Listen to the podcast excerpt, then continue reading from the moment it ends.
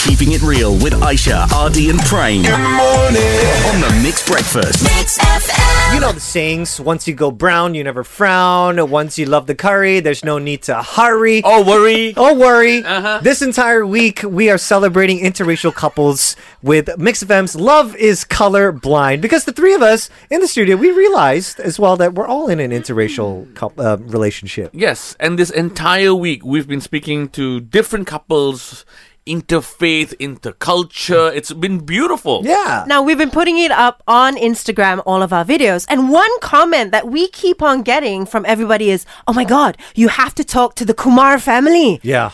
So we did that. We went to our bosses. We said, "Look, we need a budget to fly them down on our private jet, the Mixed Airline." so we put them on the private jet, and here they are in front of us right now.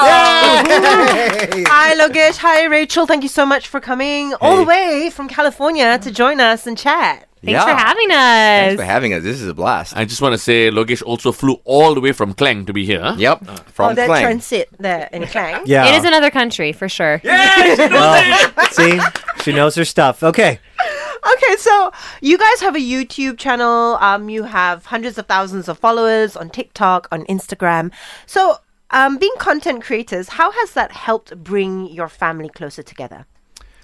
Ooh, that's a great question. I think content creating is first and foremost whatever you see on video, like all the kind of vlogs that we shoot.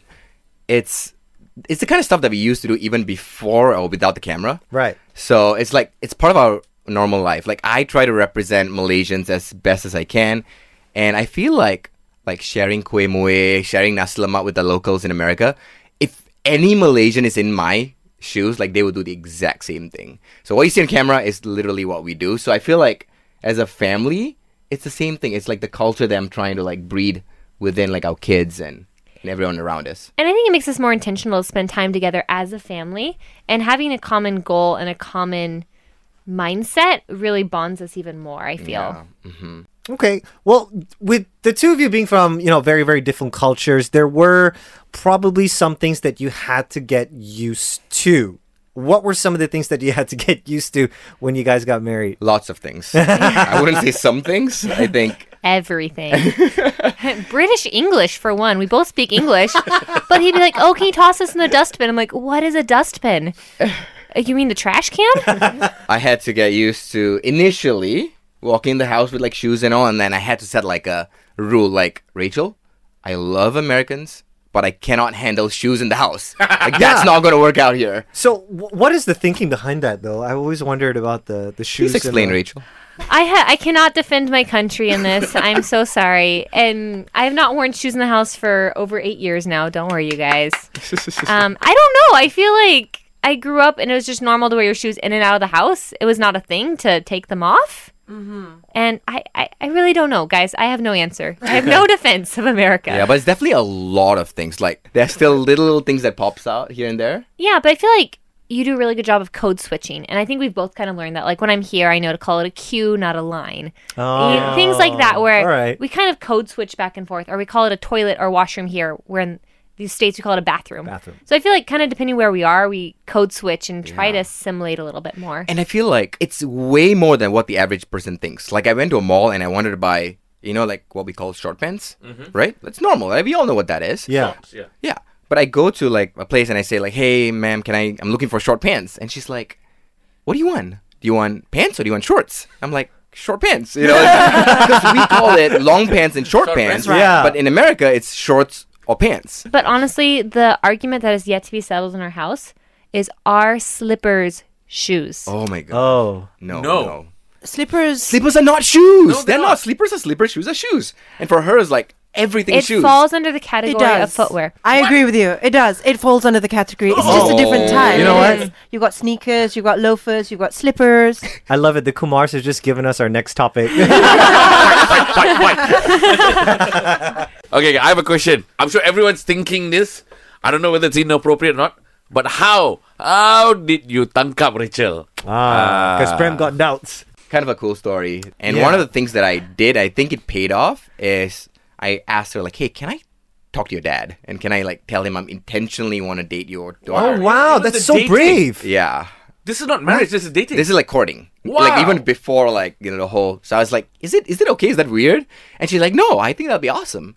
And very so respectful of you, by the way. Yeah. yeah. And like now I can say it proudly, but back then I was like heart beating, like how what's gonna happen and then so I go and meet with her dad, you know, at like a coffee shop and like, Uncle. And we, they don't even talk about uncle there, so I was like, Mr. Cooper. um, you know, I kind of like your daughter. I want to see if, you know, if I, it's okay with you if I date her and get to know her a little bit better and see Yeah. if potentially, you know, this leads to marriage. And he is like Santa Claus. Like he's like the most warm and bubbly person. So he's like, of course, you know, he's so happy. He's really appreciated that I did that. That is a really nice gesture. It really is. Yeah. When you No. really like someone so much, Uh-huh. you want to do like Yeah, right by everything, you know, and then yeah. Aw. Now, what um, makes you guys really great when you share on your social media is that sometimes you talk about things that are, you know, not really ideal. How do you approach explaining to others who pre- probably don't agree or understand, you know, your choice of marrying a guy from Klang, Malaysia? It's funny because I feel like before Kumar Family came into existence as a social media platform, people really wouldn't say things to our face. It was mm-hmm. once we started the platform that people would write comments of like, "Why are you with this Indian man?" or Oh wow. "Oh, he only married you for a green card," things Whoa. like that. And it was like, "Oh, like," and I think for me, we know why we got married because we love each other. And we want to spend the rest of our lives together. So like, it doesn't affect me so much.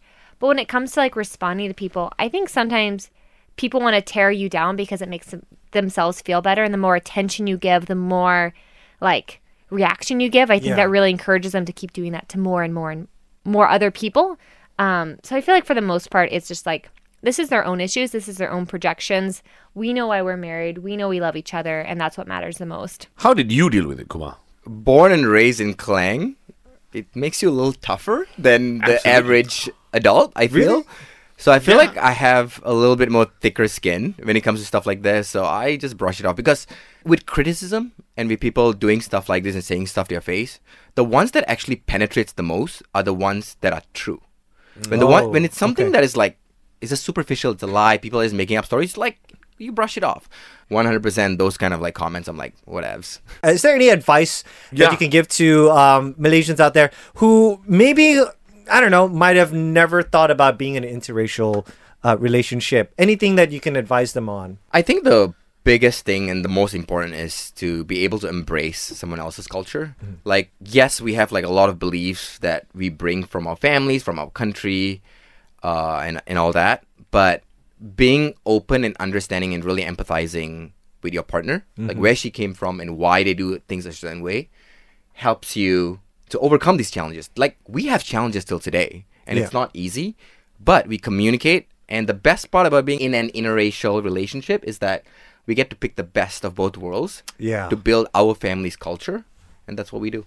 Yeah. Aw. And I think the beauty of being in an interracial relationship too is it opens up your worldview. You're not stuck in one specific way of thinking or one specific way of life. It opens you up to new opportunities, new perspectives, and I think it just makes you more whole of a person. I've one one last question because I, I just picked something of what you just said, right? Because it's beautiful to embrace each other's cultures, and that's what was established from the first ever time we've met. If you could take one beautiful Malaysian culture to teach your kids, what would it be? And Rachel, same thing for you. What which American culture would you want to your boys to come up with? the the thing that immediately came to my mind was how we are so family oriented. Unfortunately, um, Americans they have a very individualistic culture. I mean, Rachel herself will share that with you. Like it's their time, their money, their everything is it's about them. There's, Right. there's a, so, sort of like a selfish thinking. Um, but I love in Malaysia how everything's family oriented.